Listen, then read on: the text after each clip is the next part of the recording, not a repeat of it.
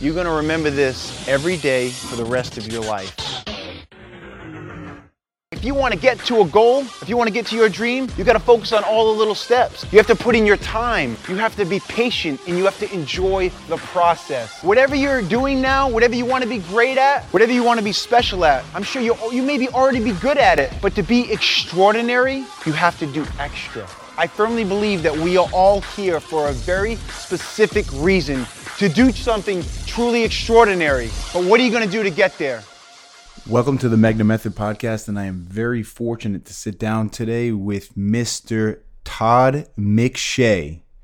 Todd McShay is the ESPN draft analyst, and we are psyched to have him on the show today, Todd. I mean, welcome to the show. Very excited. I appreciate you having me, man. There's so much. good, I- good friend for so many years, and uh, it's always good to catch up with you. How you doing? Oh my God, I'm, I'm I'm doing great, and we've been trying to make this work, but Todd's extremely busy, and this is his busiest time of year. So I'm going to be uh, quick with our our questions and, and the story. Todd, tell everyone about your path with football because Todd was a good football player. He went to the University of Richmond. We were teammates, and um, he's not only was he a, a, a good athlete, but he was a, he's a great person. And I want everyone to hear his story because it's a pretty amazing story. So tell us the story, Todd. Well, while you were starring on the field, and I was running scout team and getting my ass handed to me by you. I By the way, but he, he's also he's also very complimentary. Don't believe those things, but believe the following things. All right. Um, so I didn't want to into really, really play at Richmond. So I, but I knew I wanted to stay in, in the sport. I loved football, always loved football. Found a, an internship between my junior and senior year, and at that point was doing kind of like undergraduate, technically undergraduate coaching, but basically just cutting up tape and filming stuff and just like go grab me a cup of coffee type of stuff just to stay involved with the with our football team. But Todd, Coaching wait, staff was I, yeah. I, I want to. I'm sorry to interrupt. I, I, I'm Yeah. promise I'm gonna work on that during the show. But I want everyone to understand what you went through when you were cutting up film because a lot of people that are listening to this show, Todd, don't understand what it means to live in a film room and what types of things are you learning because you're spending so much time in that room. Yeah, so one of the one of the things we, would have to do was was um, we would go in after practices, after after uh, games, and and just sit in the room and go through tendencies. So basically, all right, you write down every single play. We would have these sheets, and this you know this is about I don't know 15 or so years ago. Now it's it's much more you know digitalized and everything is is on the internet and it's all stored. At that point we still had for every single play it was just one sheet with what all 22 players on the field were doing.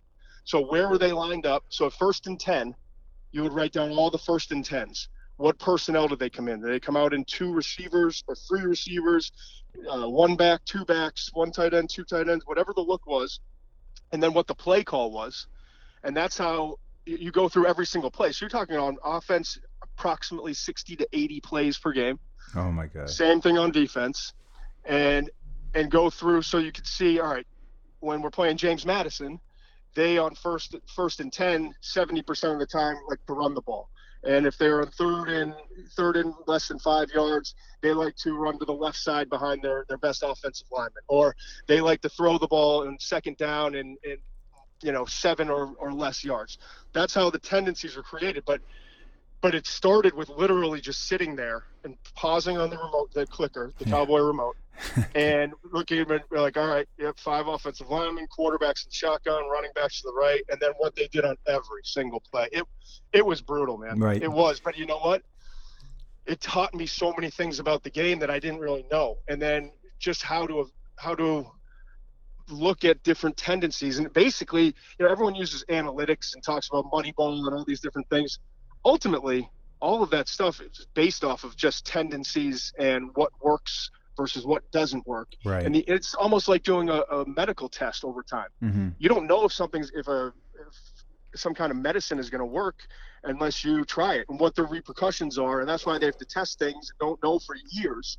And you know if, if something is going to work Right. and that's just like tendencies in football. So that that's kind of how I got started and wound up doing getting very fortunate. Uh, my grandfather did some work with Bo Schembechler, who's the great coach at Michigan. Uh, did some a lot of recruiting stuff with him uh, at the University of Michigan, and he through that connection got me an internship with this guy who had just left the league named Gary Horton.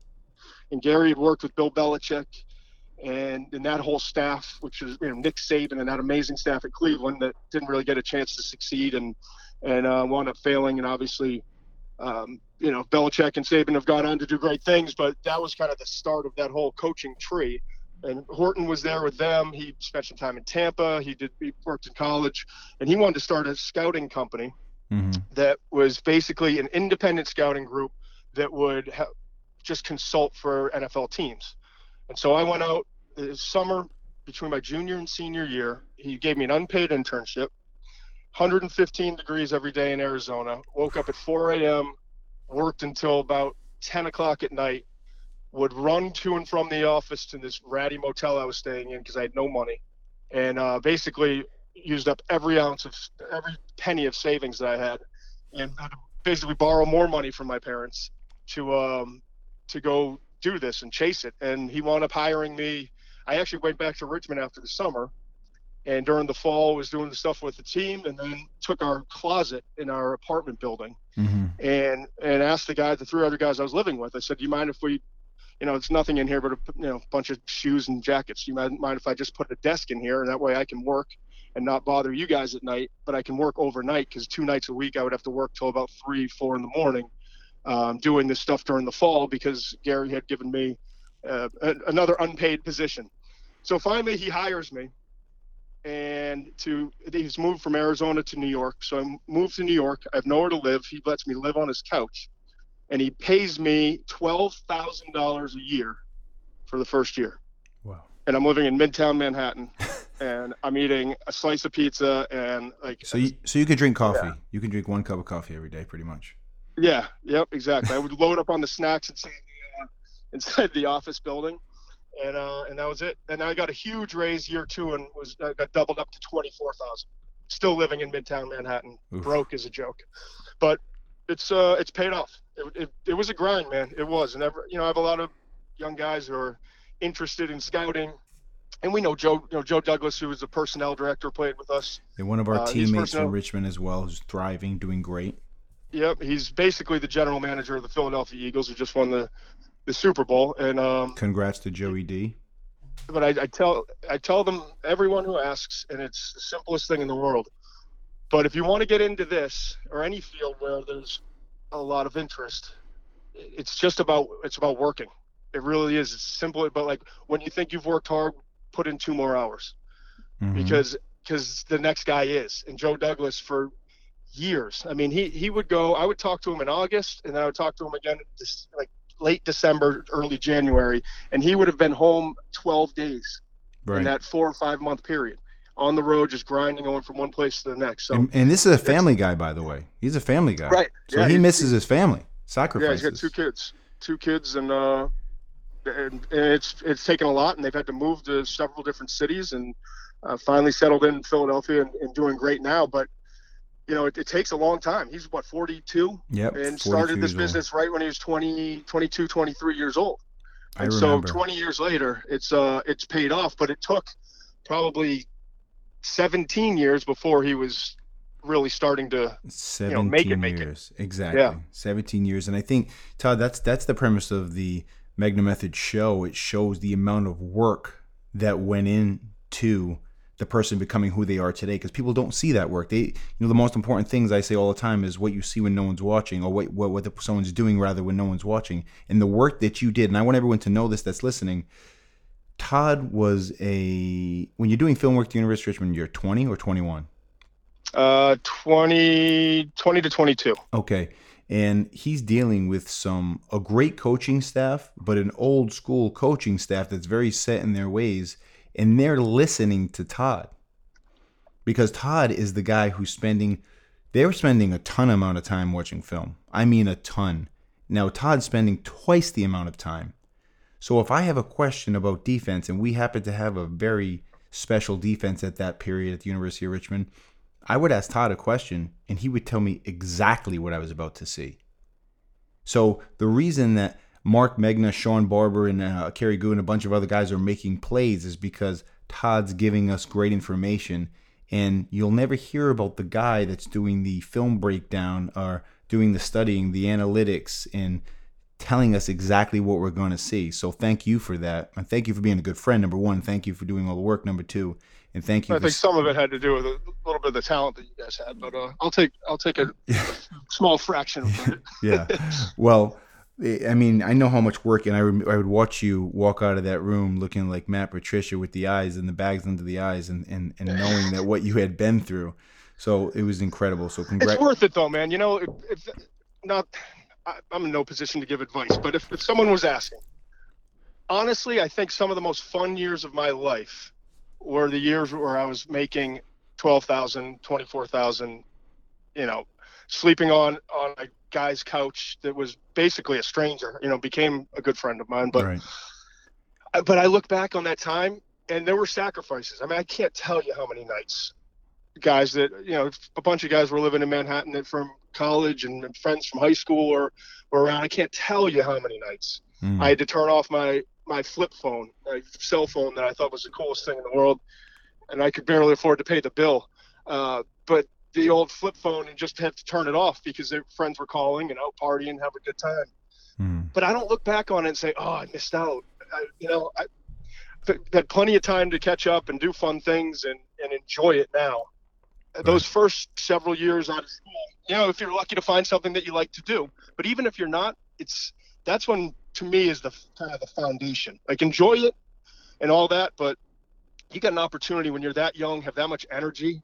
Um, you you think you know have all the answers and you have none, you know. But Right. I look back on that and I, the things I learned and the fun I had actually working. Like I enjoyed doing the work, and that that's important too. You you got to try to find something that you like to do, and when you wake up in the morning, you're excited to get out of bed because I see plenty of people, unfortunately, that that it's that's not the case, and Right. it's uh and it's tough. And that has a lot to do with your attitude as well, Todd. And you come from uh, a good family, good foundation. L- let me ask you, just uh, from the hip, is there what did because I, I make mention to our team at our facility about the University of Richmond, the coaching staff and their work ethic was legendary. Did that have anything to do with the way that you started to do things? Because I knew you were always a hard worker, but did that influence you? Yeah, absolutely, no question. Because I, I you know, it's, it's kind of cheesy and it's such a cliche, but there was a belief I think that we had, and a lot of a lot of teams do, but a belief that we were outworking everyone. Mm-hmm. and that so we maybe maybe we don't have the best players. You know, maybe the team other teams have have gotten more you know three four star recruits to the, to their school, but Right. that's kind of what with Jim Reid and, and Joe Cullen and and all of those coaches that we had and have gone on. I mean, I see Jim he's the defensive coordinator at Boston College now, and Mm-hmm.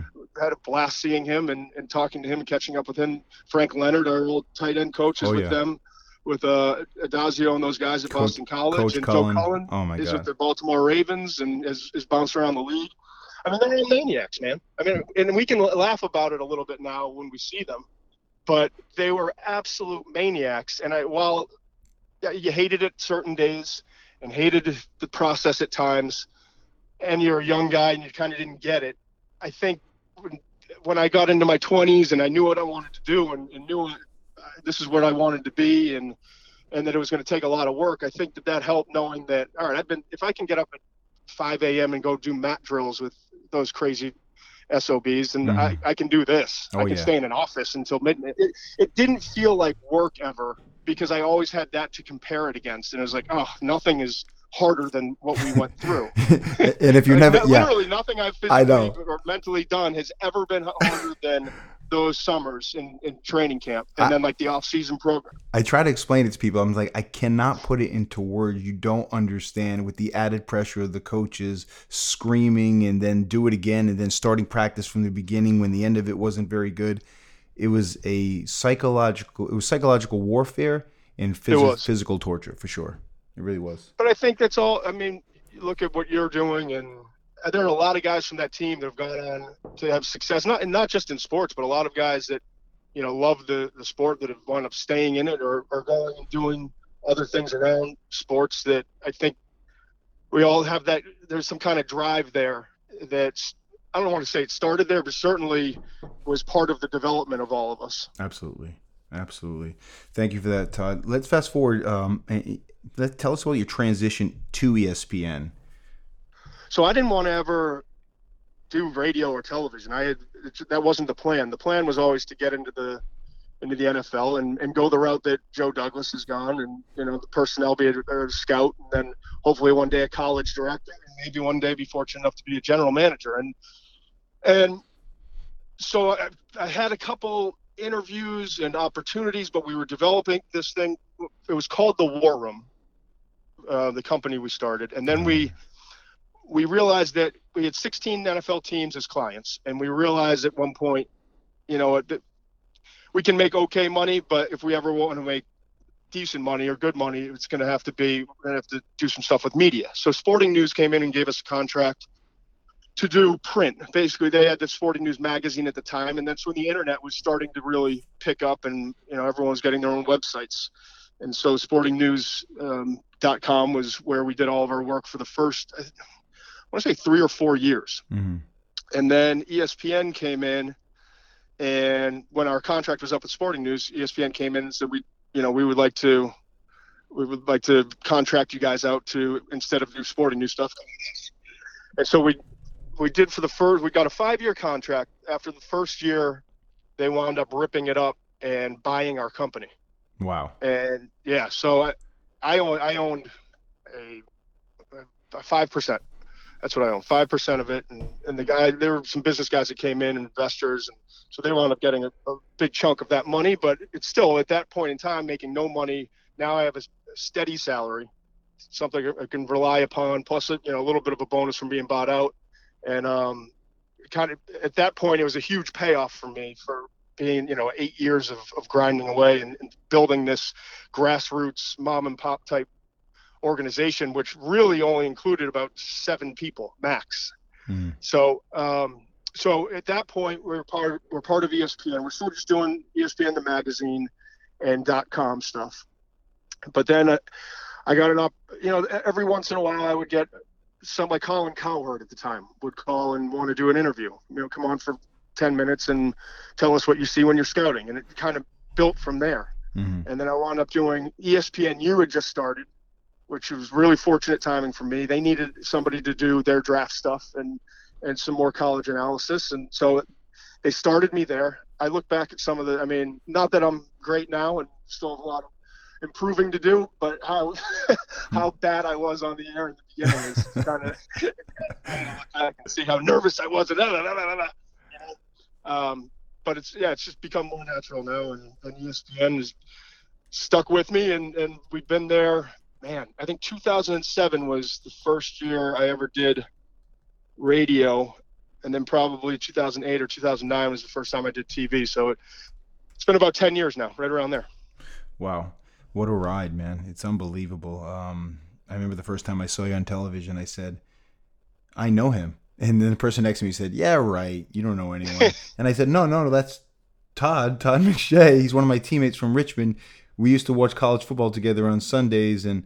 you know, his buddy used to drink all my protein shakes in the in in, in their fridge there.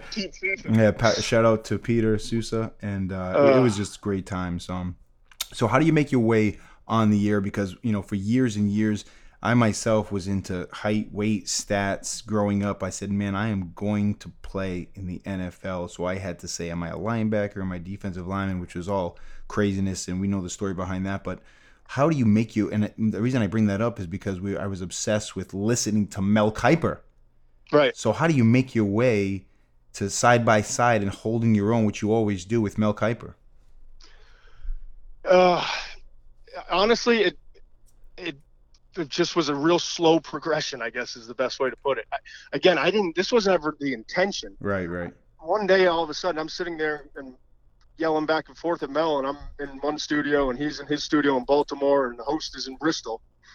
And I start that I kind of remember being like, okay, so this is this is what I'm doing. You know, it it kind of a mental transition of okay, I still have to scout, and I still have to do all this scouting stuff, but I better if this is what I'm doing, I, I better learn how to you know get a little bit better at this and, and be more comfortable and and then also pinching yourself and being like man you know i'm i'm talking i'm going back and forth with mel kiper right now you know? Incredible. i got over that quickly but i definitely there was definitely some of that in the beginning of and, and is mel going to accept me? And mel did. And it, it's kind of a i don't know if it's a good lesson or it, i i will never forget you know mel's Mel's an institution. Mel's Right. one of the originals, and you know when you think of ESPN, he's probably one of the first ten names that comes to mind in terms of the history of it. Right. The very first day we ever did anything, you know, people would start asking him, and then report back to me. But they would ask him, "Hey, do you, is it okay that going back and forth to Todd? And uh, are you sure you want this young guy on your turf?" And all. He was great about it. He- He didn't no ego. He also, you know, Oh was So confident powerful. enough in what in what he was doing Right. that he never was threatened by me. He he pushed for me. He's still even to this day. I'm not. This is recently. So this year in the NFL draft, I've never been on the first day, like that first night on the set. Mhm. I'm always on the second day and the third day. Mhm. They they try to make you know that that first night is 32 picks and it's their ESPN's thought process is to it's a greater audience and not necessarily like diving as deep into the draft stuff, more topical and, and all of that. So it's always been Gruden for that first night or somebody else in that chair, and then I'll hop in. This year, I think it's been announced. If it hasn't, it hasn't. But, I, but uh, Kirk Herbstreit's going to be on the set. Terrific. But but right with Mel and with Trey Wingo and Louis Riddick oh, great. for the first time ever, I'm allowed. I'm going to be. I'm not going to be on the set. but kind of like Adam Schefter and Mortensen. I'm going to have my own little perch there and, and be part of the the first night for the first time ever. Awesome.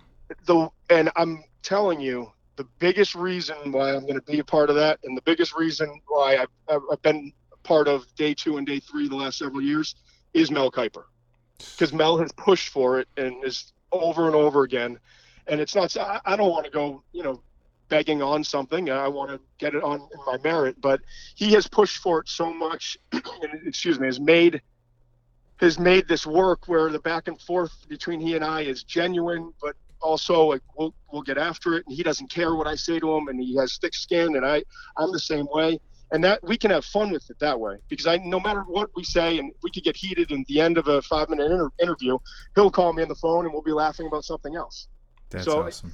He's just been really cool and i think I, i've tried to learn from that because there's so many people that are trying to do the same thing and you know there's always competition in, in everything you do. And you always want to compete and you always want to win but you also how you treat people is really important too. Oh, and and being confident in what you're doing enough where you can see what potentially could be competition for you and say hey bring it on. I don't i don't care. I'm good. Mhm. that that to me is is being a real man you know just manning up and Oh, and man.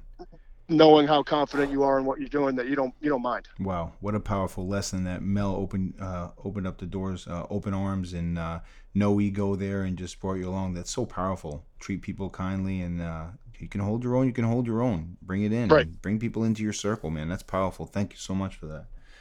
So um, now it's busy time of year for you. Um, this is the time. and It's so great to have you on the show at this time because you're doing all the crazy, the mock boards and, and the, the you know researching players. What are you looking for in players now, Todd? Like, what are you looking for? Because you're sifting through the the piles. There's so many players.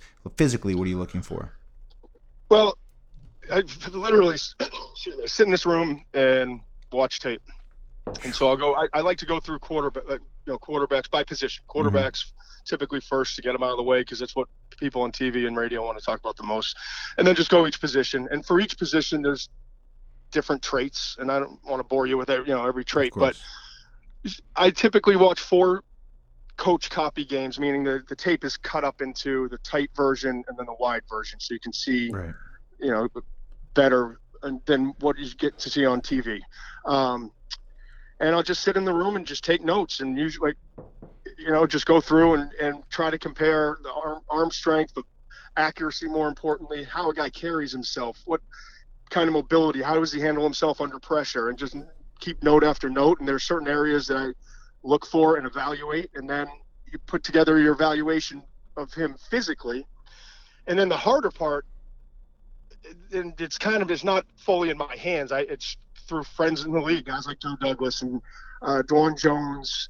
Um, Dwaune Jones, another Yeah, Richmond teammate. he's with the Terrific. he's with the Ravens as a scout. Yep. awesome. Um, yeah, I mean, there's a, a bunch of guys in the league that I talk to, and they they will help me with the medical because every team has a medical staff, and we go to Mhm. Indianapolis for the combine, hmm and you get medical reports, and that kind of affects a player's. It can affect a player's grade based off of you know what what kind of concern you have for durability, and then the character stuff. It's amazing. These scouts I've talked to, you know, when they first started scouting, it was 70, 30, 70% of evaluating tape and 30% of kind of being a private investigator and going Right. to each school and finding how does this guy work, talking to the, the, the, the staff in the cafeteria. How does he treat people? Talking to teammates. Is he a good teammate? Does he care for, care about you? Is, you know, is he there for you? Um, go to local bars. Is, is this guy in here too much? Is he cause, they cause problems? Who are the troublemakers? you know those sorts of things that you're doing in every town in your area and collecting all of that information and guys have said that you know it used to be 30% on the, the private eye stuff and now it's become almost 70% of that 30% of the tape Wow. so um, you know that that kind of information can affect the player's grade too and and that comes from 15 months of other guys out there scouting and, and investigating and then I, I i'm fortunate enough to have friends that will will help me out say hey this you know careful with this guy a lot of uh concerns about him Mhm. partying too much or he doesn't love the game or you know whatever the issue may be Right. So when you see an, an, an athlete, do you do you ever get any like backlash? Like you you're you have to be opinionated. That's your job, and you see things, you research things, you do your due diligence, and then you see an athlete that he's got he's a great player, great producer, great performer, but he's got off the field issues. When you speak to that, do you get any backlash from the family, from the parents, from the athlete, from the oh, community Oh yeah, yeah. What's I have that a like? list. I, I keep a list on my phone. Every so what happens is we, you know, we obviously talk about these players, and I, I don't, I get zero enjoyment out of saying something negative about a person, and I always try to keep in mind too that I, I wasn't a good, you know, good enough player to even play in the FCS level, let alone the NFL. So careful, you know, Of course. keep that in mind keep that as perspective when i'm i'm sitting here talking but i'm also it's my job to compare and to give fans and audience uh, an understanding of why it is that this player is going to be the first overall pick or why it is this this player like a tim tebow who's great maybe the best college football player i've ever watched hmm why he isn't going to work in the NFL. And so you go through that process, and then the last couple of weeks before the draft, all a bunch of these players come through what we call the car wash in Bristol. And I'm in there all day doing TV, and, and they're on the same shows, and I'm interacting with them. And I've got this list in my phone of players that either have given me attitude, or they've had their agent give me attitude, or a family member. It's like, you know, and it's it's not that long of a list, but and I won't reveal it to you Of course. because it's not you know it doesn't matter but right. every single one of those players mark went on to be busts in the nfl Wow. Wow, that's powerful. and everyone every one of the players that i maybe had some negative things to say about or wasn't necessarily in their camp like russell wilson you know i, I liked russell wilson i gave him a third round grade he went in the third round but i you know i was concerned just like the whole league Mhm. passing on him for two full rounds of draft picks that 5'10 and 3 eighths inches has never worked. No one has ever sustained success at the quarterback position. Yeah, so you- he was going to have to be the first of all ever. Yeah, you don't make it up. You're not trying to bash the guy, but when, when has it So- ever worked? You're just playing history. Right. So he's he's the one in a million.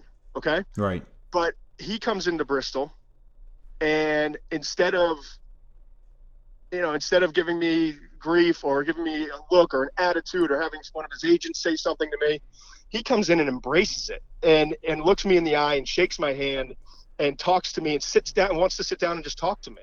hmm he, you know, he's he was from Richmond, so we had that connection, and he he knew that I went to Richmond, so he did his homework, and he he explained why he's going to have success and understood why you know why there was some concern, but don't. I think he said something along the lines, "Don't bet against me, man. Don't you know something like that." That's right. That's Where- right. You told me that story.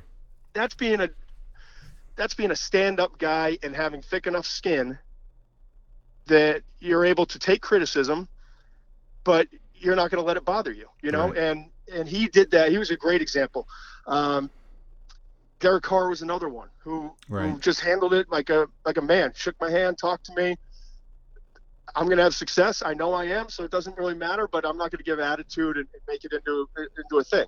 Whereas 15 other guys that have have had issues. I had one one player's sister at the ESPYS one year was threatened to smack me Wow. while we're standing in line. uh, Yeah, to, to go oh into the event. goodness gracious.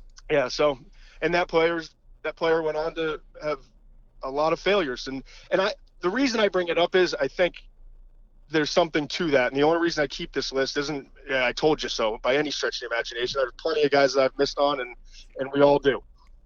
But the reason I keep that list is to remind myself, you know, what people are going to say some bad things about me too. They do. I, I mean, my Twitter feed is is full of it Mm. look at the guys who didn't handle it well, and when they got to the league, I think a lot of those same th- same things became issues and became magnified. The media is not treating me well. I'm not getting my way. I'm early failure. Well, you know what? We all fail. I mean, every single year we all fail in what we're doing, but get back up and keep going and don't worry about what everyone else is saying. Worry about doing what you can control and and be a stand-up guy about it. Absolutely. Another powerful lesson. Man, we're gonna have to put this into text and like sell a book, Todd. Thank you so much. no, I mean it. Thank you. Um, all right, quick. Let's make let's wrap it up quick because I know you're so busy. Um, we thank you once again for doing this. Todd, give us first of all. Let's talk quickly about uh, Kyle. Is it Lauletta from Richmond? Yep. Let- What do you think? I think he's a good player. The more I watch, the more I like this guy. And I, And by the way, I'm know, sorry. He was the Senior Bowl MVP. That's why I bring him up, and he's from our alma mater. So please, sorry, Todd. yep. And he, um, he, I, I watched two tapes of him before the Senior Bowl. Went to the Senior Bowl, and you know, I, first of all, I didn't want people to get the impression I was I liked him because I just because I was a Richmond guy. I'm going to evaluate him the same way I would anyone. But I was really impressed with him throughout the week. I thought he picked things up as, as quickly or quicker than all the other quarterbacks. And we're talking about guys like Baker Mayfield and Josh Allen from Wyoming, who's going to be a top 10 pick, and, uh, you know, some other really talented quarterbacks from big time programs. And, and Lauletta came in and held his own and kind of got better every day. Uh, He doesn't have the biggest arm. hmm I, I don't want to compare him to Brady, Right. but he's kind of Brady-ish. yeah, in terms of just being a perfectionist and the, the release quickness and just handling his business. And, and Brady didn't have the biggest arm, and it got better as, as time went on, and he trained and, Hey, worked and on worked it. on it. Absolutely. Yeah, it worked exactly. And, and um and I think that's the same with this guy. I think Lauletta's got a chance to be, you know, third, fourth round draft pick and probably a backup in the league for a while. But I think you know, like a Case Keenum this year with the Minnesota Vikings, he bounced around the league for a long time. Finally got a great opportunity and and got inserted and, and almost wound up in the Super Bowl. And so, you know, you, you just never know. And I think Lauletta, because he's so smart, because he's efficient, I think he's got a chance to uh, to have some success in the league, which would be a really cool story for a, a guy coming from University of Richmond. Okay, uh, terrific. It was is it true story real quick uh, that he was sick earlier in the week and had the flu? Is that a true story? It might be. I'm not. I'm not aware of that. Okay. That might be the case. Yeah. Okay, give us one sleeper. Uh, can you give us one? can you give us one sleeper that you like? A sleeper. Someone that- Sleeper. yeah, sleeper in the draft. Small. It could be small school. Could be big school. I will go with. Well, Dallas Goedert is a tight end from South Dakota State. I don't know. There's going to be technically whatever you would call a sleeper, but he's a small school guy. Right. who's going to wind up. I don't think a lot of people know that name at this point, but Dallas Goedert is, is my opinion, is the best tight end in this draft, and he's got a chance to be a, a first round pick when it's all said and done, which which is pretty amazing when you're you know coming from South Dakota State and get almost zero national recognition during the year, but then wind up being one of the first 32 players called by the uh, commissioner on the first night of the draft. Man, what a great endorsement by Todd McShay. Um, there was a, a there- real quick. There was an athlete from LSU, defensive tackle, uh, originally from Massachusetts. I believe he got hurt a couple years ago, and he he came back. It was a great comeback story. Do you know who that athlete is? Defensive tackle, really tough kid. Christian, Christian, I forget the name. Um, tough. Coacher, yes, yes. yeah. He was tough, man. Is he uh, is he on your board I didn't know he was from Massachusetts. yeah, he was from is. Massachusetts. I think He's, he's the going to be like a fourth, fifth round pick, I would guess. oh man, that's great. Low couture. I, I don't know. How yeah, yeah, that's exactly. couture. I mean, he was just a tough kid, man. I was so impressed with him. Yeah, they've got a few defensive linemen out of uh, LSU as they always do. Arden Key's another one, but uh, but yeah, no, he's uh he is a tough kid, and he's he's had a long journey. hmm So it's it'll be interesting to see. I think he'll be a day three pick, and he'll have a chance to make a make a team as a, probably a backup and a guy who's got to contribute on special teams. Okay.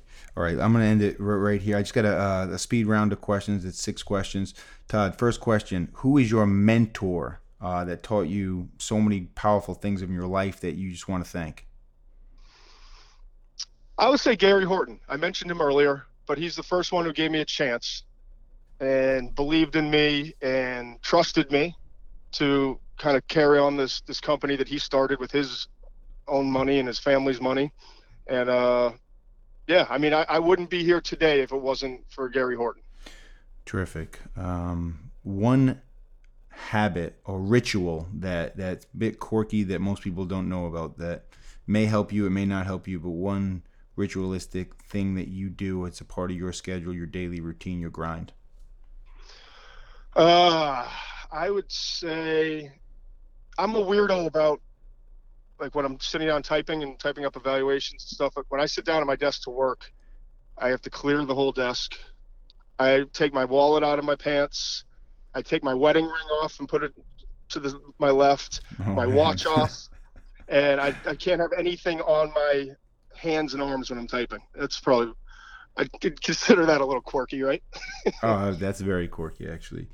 Is there one uh, NFL franchise that you value more than others, or one organization, or maybe it's an executive that you really appreciate the way they do things? Can you even say that? I don't want to put you on the spot, but Yeah, I can. say I mean, there's a bunch of guys, and you know, obviously a lot of friends in the league. But I, I always respected the way Ozzie Newsome did business. Oh yeah, Baltimore. Just yeah, uh, Baltimore Ravens. They obviously had a, a lot of success. I think I part of the reason I appreciated it so much is I, you know, I'm good friends with Joe Douglas, who Right. went to school with. Andy Weidl was with them, and his brother Kevin Weidl worked with me for many years, and actually just got hired by the Ravens uh, last summer. Um, you know, just, Phil Savage is another guy who works. He just so many guys from that organization under Ozzie went on have gone on and continuing to go on and do great things in the league. And I think it, it is a place where he did a great job of teaching his scouts how to scout, keeping the organization together, and that the coaching staff knew what they wanted in players and would evaluate that and work with the staff and show them, hey, this is what I want.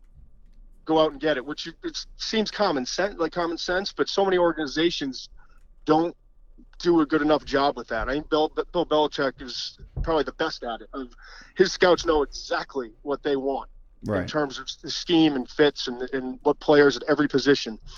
And it makes it easier for you to do your job, and then you're all working together as a team. But Ozzie always did that, and I always appreciated how he treated people. Mm-hmm.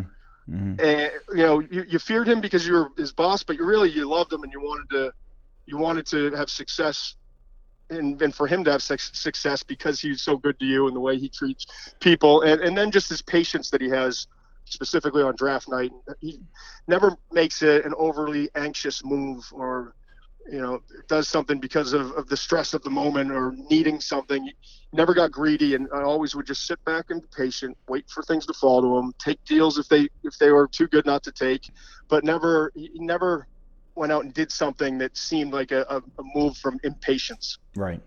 What a skill. What a skill to have. Favorite question to ask uh, one of these younger uh, to be draft choices? the favorite question to ask um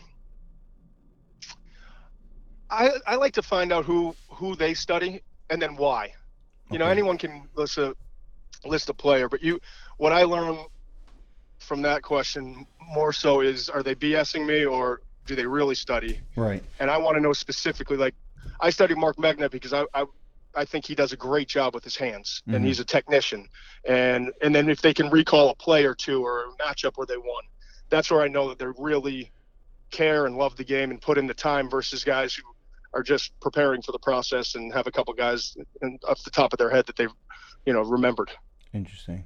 Interesting. Are you studying body psychology when you're sitting down with them? Yeah, I don't. That stuff more comes from the teams, and each team has a psychologist in the room when they interview players. Okay. And so, some of the questions seem ridiculous, but it's more the the reaction that the psychologist is looking for, and the body psychology, and do they get temperamental? Do they get um, you know self-conscious? Right. You know, what are some, some of the tips that can lead it really is a fascinating part of the evaluation process that very few people talk about. You know, Bill Polian, who was the six-time uh, executive of the year in the NFL, worked with the Colts and Bills uh, mostly during his career. Um, he he talks all the time about how they had a a psychologist who they, they built a framework of what like they wanted in their team and what locker room they wanted to have. These are the type of people who are going to fit in. These are the type that won't. And if they if the psychologist is you know, middle-aged woman who's just dealt in psychology. If she said after the interview process and after they got their questionnaires back and all that, that this guy doesn't fit the profile, they take that player off the board. That's it. Wow. Wow. It doesn't matter how good of a player he is. It's all about he's just not going to fit with what we do here. That's incredible. That's incredible. Okay, last question. What's your favorite pastime when you're not doing ESPN things, uh, mock drafts, studying, breaking down film? favorite thing to do in your downtime? Because I know you have very little of it. Well, it's it's become my kids. You know, going to the beach with my kids, stuff like that. I've got a three and a half year old and a, a two year old. But if I'm if I'm going to do something for just pure pleasure with without having to chase the kids around the beach, it, it would be golf. And I golf. still I'm not good at it either. either. It's crazy the amount of time although I don't get to play it as nearly as much as, as most people, but play I think a couple months during the year. I get out there a few times a week, and I'm still not that good, Mark. I, no, I don't believe. I don't know. That. I'm sure you're good golf, at it. Something, some, something tells me golf wouldn't be a good sport for you and your temperament, anyway. Are you bet? It's not good for me. Definitely not. Are you? Are you better than Elio? Am I what? Better than Elio. Uh, we're close to even. He has the ugliest swing of anyone in America, but he's just a really naturally talented athlete. Yes, he, he it's crazy, but he is. He's a that, that's my college roommate and uh, one of uh, Todd's good friends. We're all great friends, and Elio Imbrunone is a great athlete. I, I still can't figure out how and why, but he is. He's like 300 pounds. he's got plumber's ass hanging out every day. He shows up to the course, and these his wife has bought him these long polo shirts that go down to like his knees. Uh, he goes out. He just has this horrible swing. He's got a, you know, he's, he's a mess. All of a sudden, he, he hits the ball 190 right down the middle. By the way, that was not a coincidence that he was paired with me as a roommate. It wasn't a oh, coincidence. Oh, I think I was a full time. Some of the funniest stories. My favorite great times. Go ahead, tell my me. My favorite is when you stuck his head through the wall, and and he remembers like you know, it's one of those cheap apartment walls. I cannot confirm or deny that that statement. Yeah, it, this may may just be a, a myth, lore, but uh, he says he remembers being like, having his head in the wall and looking like through like you know it's one of those cheap walls where it's just hollow in the middle, and he's like, I'm my head's in there, and I'm I remember thinking to myself, should I just stay in here for a little bit, go oh, to cool man. down, or should I come back out? oh my goodness, best times of our life, man. Todd, thank you so much, man. You are the man. I wish you a lot of You're luck. the best, dude. The draft and uh, best uh, to the just family. so everyone knows, you've you've always been a great friend to me. You've been a, a someone I, I, admire for your work ethic, the way you carry yourself. You've always carried yourself, and uh, you're a special dude, and you'll always be a good friend. Thank you, brother. Lots of love and uh, means the world to me. Best of the family, and take care. All right, same to you. Bye bye.